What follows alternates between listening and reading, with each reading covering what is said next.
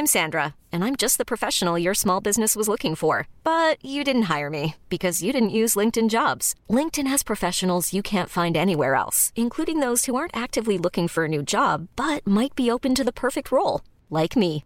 In a given month, over 70% of LinkedIn users don't visit other leading job sites. So if you're not looking on LinkedIn, you'll miss out on great candidates like Sandra. Start hiring professionals like a professional. Post your free job on linkedin.com slash achieve today. Hey, it's Ryan Reynolds, and I'm here with Keith, co-star of my upcoming film, If, only in theaters May 17th. Do you want to tell people the big news?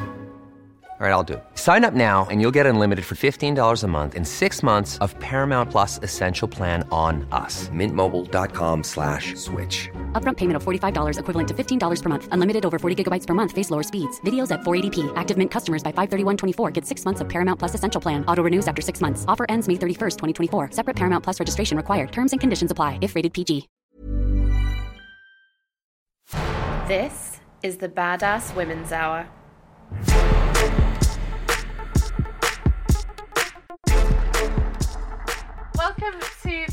Women's Hour at the amazing W London Hotel. Thank you very much for hosting us, W.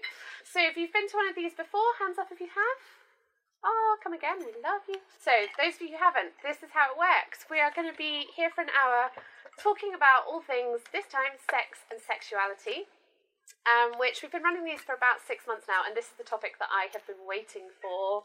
Somebody asked us earlier today, why did you do this? Why did you pick this topic? And my co-host Emma and I basically said, because it's what we talk about all the time. um, so, which probably says more about the state of our sex lives than anything else. But the way this works is we will have got an amazing panel here tonight. So we're going to have a bit of a panel discussion. We've got an incredible film that we're going to show you. Um, we'll have a bit more discussion amongst the panel, and then we will come to you guys for questions.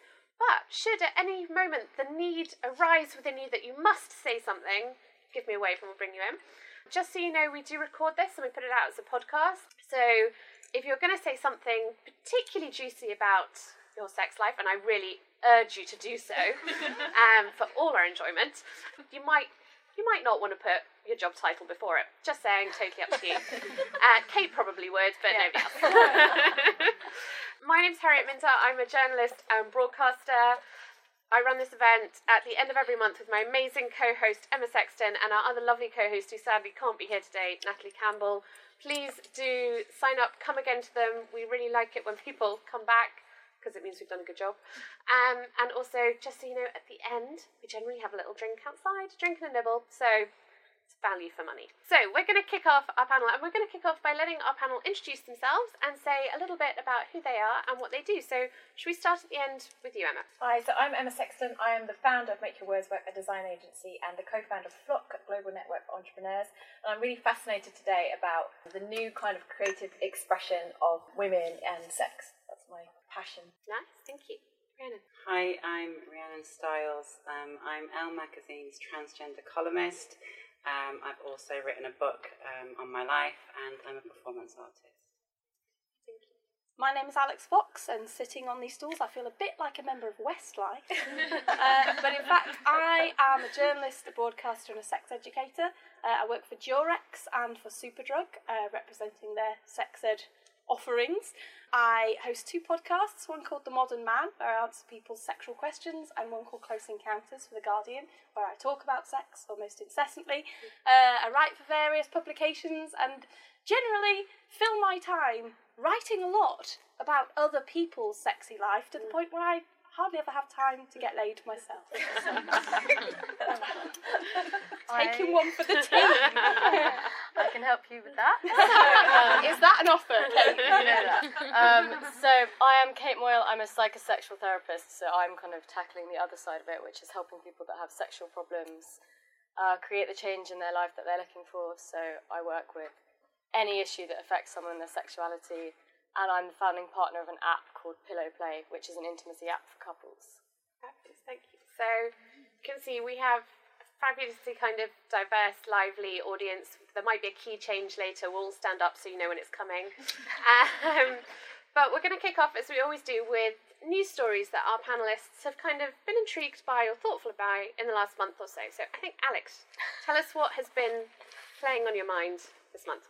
Well, I don't know whether anyone has read about the delightful young chap, 19 year old Ryan Williams, who's a self declared Meninist. Uh, who uh, caused a, a big amount of uproar on the internet by declaring that he thought tampons should be taxed as a luxury item because, I quote, it's women's fault if they can't hold their bladders. Thus, outing himself as someone with a very base level of biological knowledge. Uh, it must be noted that Ryan has also been in the papers talking about how he's pro Brexit, and he's since pretty much come out and said that he's doing all of this just to draw attention to himself. Uh, quite what point he's trying to make, other than uh, that he's a complete and utter a hole. I don't know how to class A a hole. Uh, but actually, for me, the flip side of uh, of Ryan's proclamation that he had half a brain cell spread across a very thin area um, was that actually I I work with a charity called Brook, who specialise in sexual education for under 25s. And you'd be amazed how many real life Ryans I meet who genuinely do not have uh, basic sexual and biological knowledge. Uh, one of the most heartbreaking tales I've heard was from a teenage girl who had been absolutely racked with worry for a long time because she thought she had genital warts. What she was actually describing, this bump on her down belows that she was so fretful about, was her clitoris.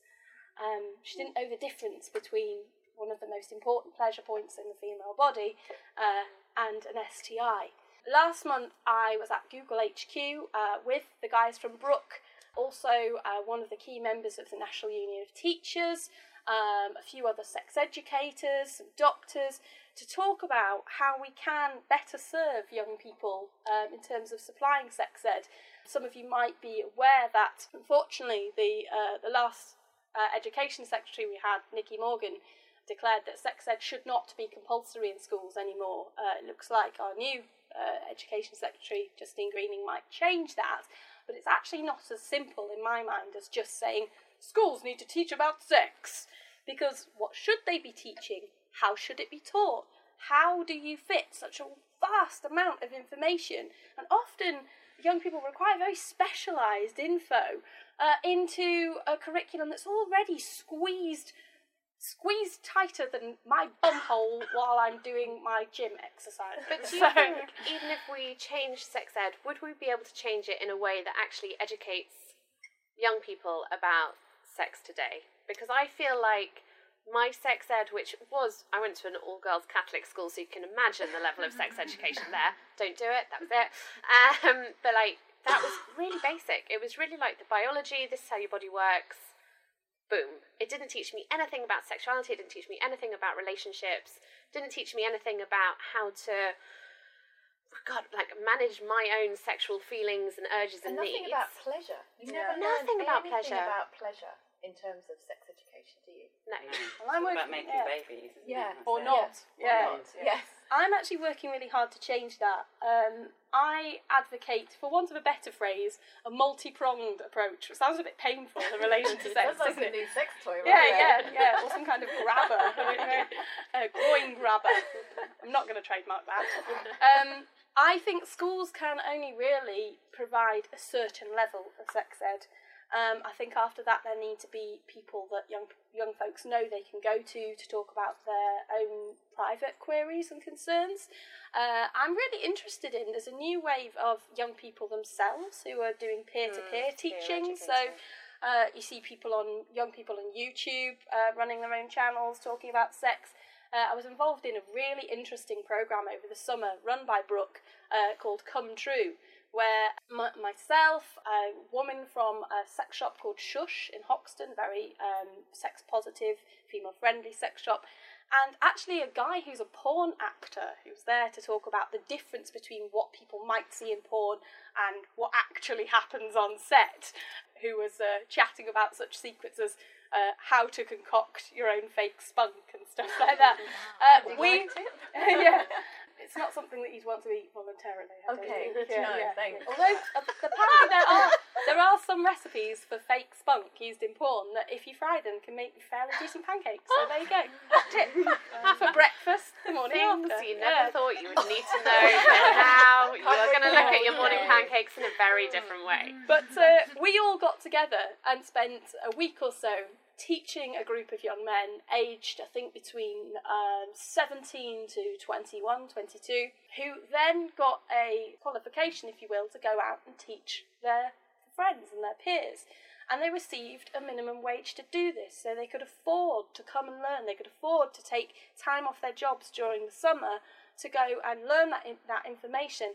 And the idea was that there are certain, particularly young guys out there, who would much rather listen to their friend uh, who they play football with, or uh, one of the guys at a youth club that they go to, or something like that, rather than a 34 year old woman who, quite frankly, looks like she was born a little bit too close to Sellafield and could have been a troll doll in a former life. so, from my point of view, I think sex ed has to come as I say, from mo- from multiple different areas. It has to have a multi-pronged approach.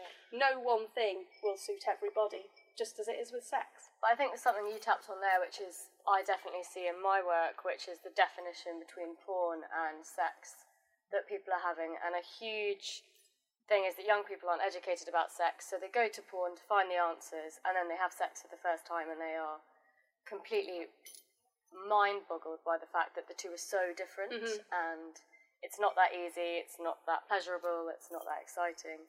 And there needs to be an education about the difference between the two. And the new government laws, we were talking about this on Sunday, Mm.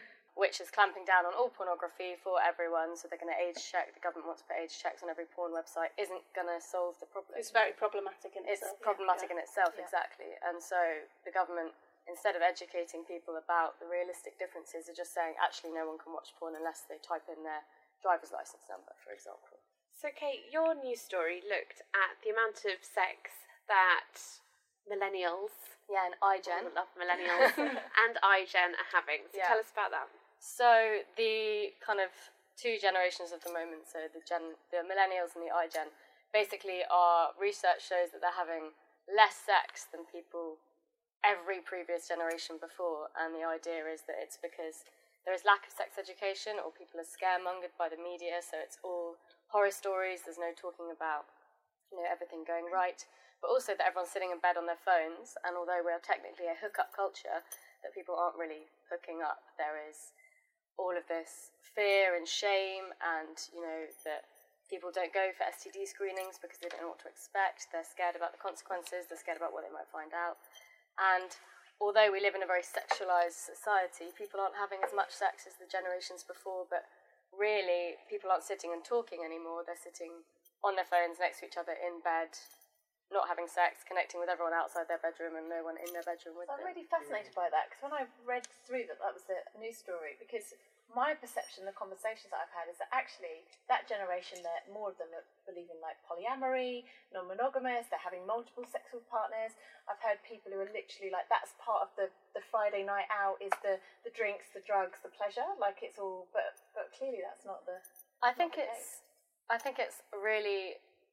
I think that there's also so much anxiety around sex at the moment. Social media presents this perfect world, perfect people having perfect sex where it never goes wrong, and there's because there's this whole taboo around sex. People then don't know how to have the conversations about when it goes wrong, and they kind of internalize all of that pain and anxiety and they get to a point where they need to ask for help and that's when they might kind of reach out for example someone like me but it's often you know months or years of anxiety that's built up or worry that's built up because they aren't perfect and because everyone only talks about the great sex they have and never about the average Mm. or bad sex that they have Unless you're me and Harriet. Yeah. On a scale of 1 to 10, still only a 5. And that was a good night. I guess people are only kind of viewing people through the through the screen, Through the so they're only they're only yeah. seeing their photos, and people aren't hooking up with like the physicality of a real person. So you're Yeah. automatically being judged on how you look in an instant, and nothing Mm. more. And I think it really, you know, it's meant to breed. You know, there are people kind of encouraging body confidence, but not half as many, or even a fraction as many, that are presenting perfect airbrushed bodies and who wake up looking that good. You know, I definitely know that I don't wake up looking that good. I look like this when I woke up. I just get on with it, quite frankly.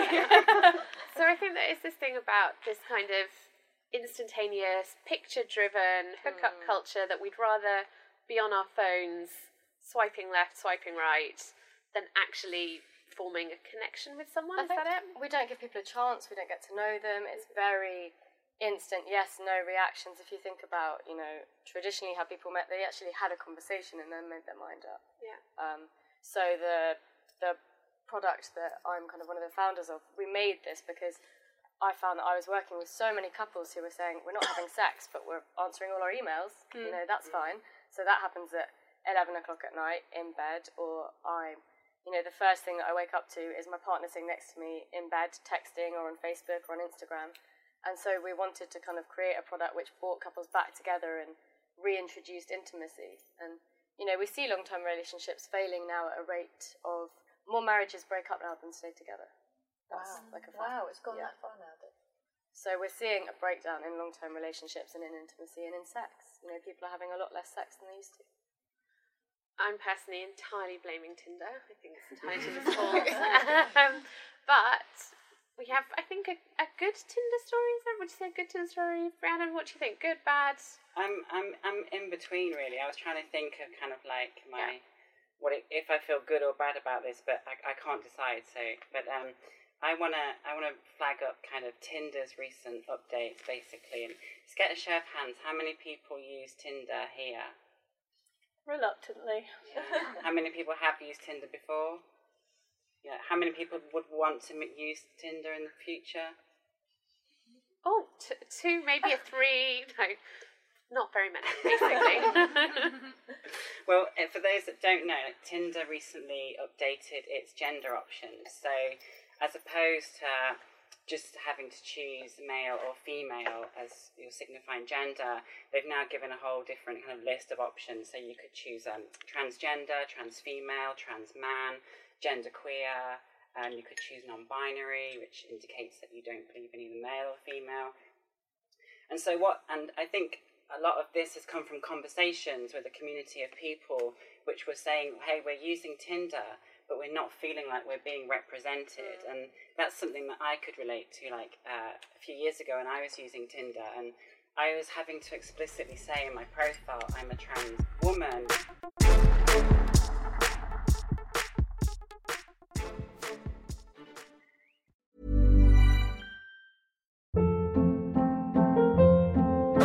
Hold up. What was that? Boring. No flavor. That was as bad as those leftovers you ate all week. Keke Palmer here, and it's time to say hello to something fresh and guilt-free. Hello Fresh. Jazz up dinner with pecan-crusted chicken or garlic butter shrimp scampi. Now that's music to my mouth. Hello Fresh. Let's get this dinner party started. Discover all the delicious possibilities at hellofresh.com. Planning for your next trip? Elevate your travel style with Quince. Quince has all the jet setting essentials you'll want for your next getaway, like European linen, premium luggage options, buttery soft Italian leather bags, and so much more. And is all priced at 50 to 80% less than similar brands. Plus, Quince only works with factories that use safe and ethical manufacturing practices. Pack your bags with high-quality essentials you'll be wearing for vacations to come with Quince. Go to quince.com slash pack for free shipping and 365-day returns. Imagine the softest sheets you've ever felt. Now imagine them getting even softer over time. That's what you'll feel with Boll and Branch's organic cotton sheets. In a recent customer survey, 96% replied that Boll and Branch sheets get softer with every wash. Start getting your best night's sleep in these sheets that get softer and softer for years to come. Try their sheets with a 30-night guarantee. Plus, get 15% off your first order at bollandbranch.com. Code BUTTERY. Exclusions apply. See site for details.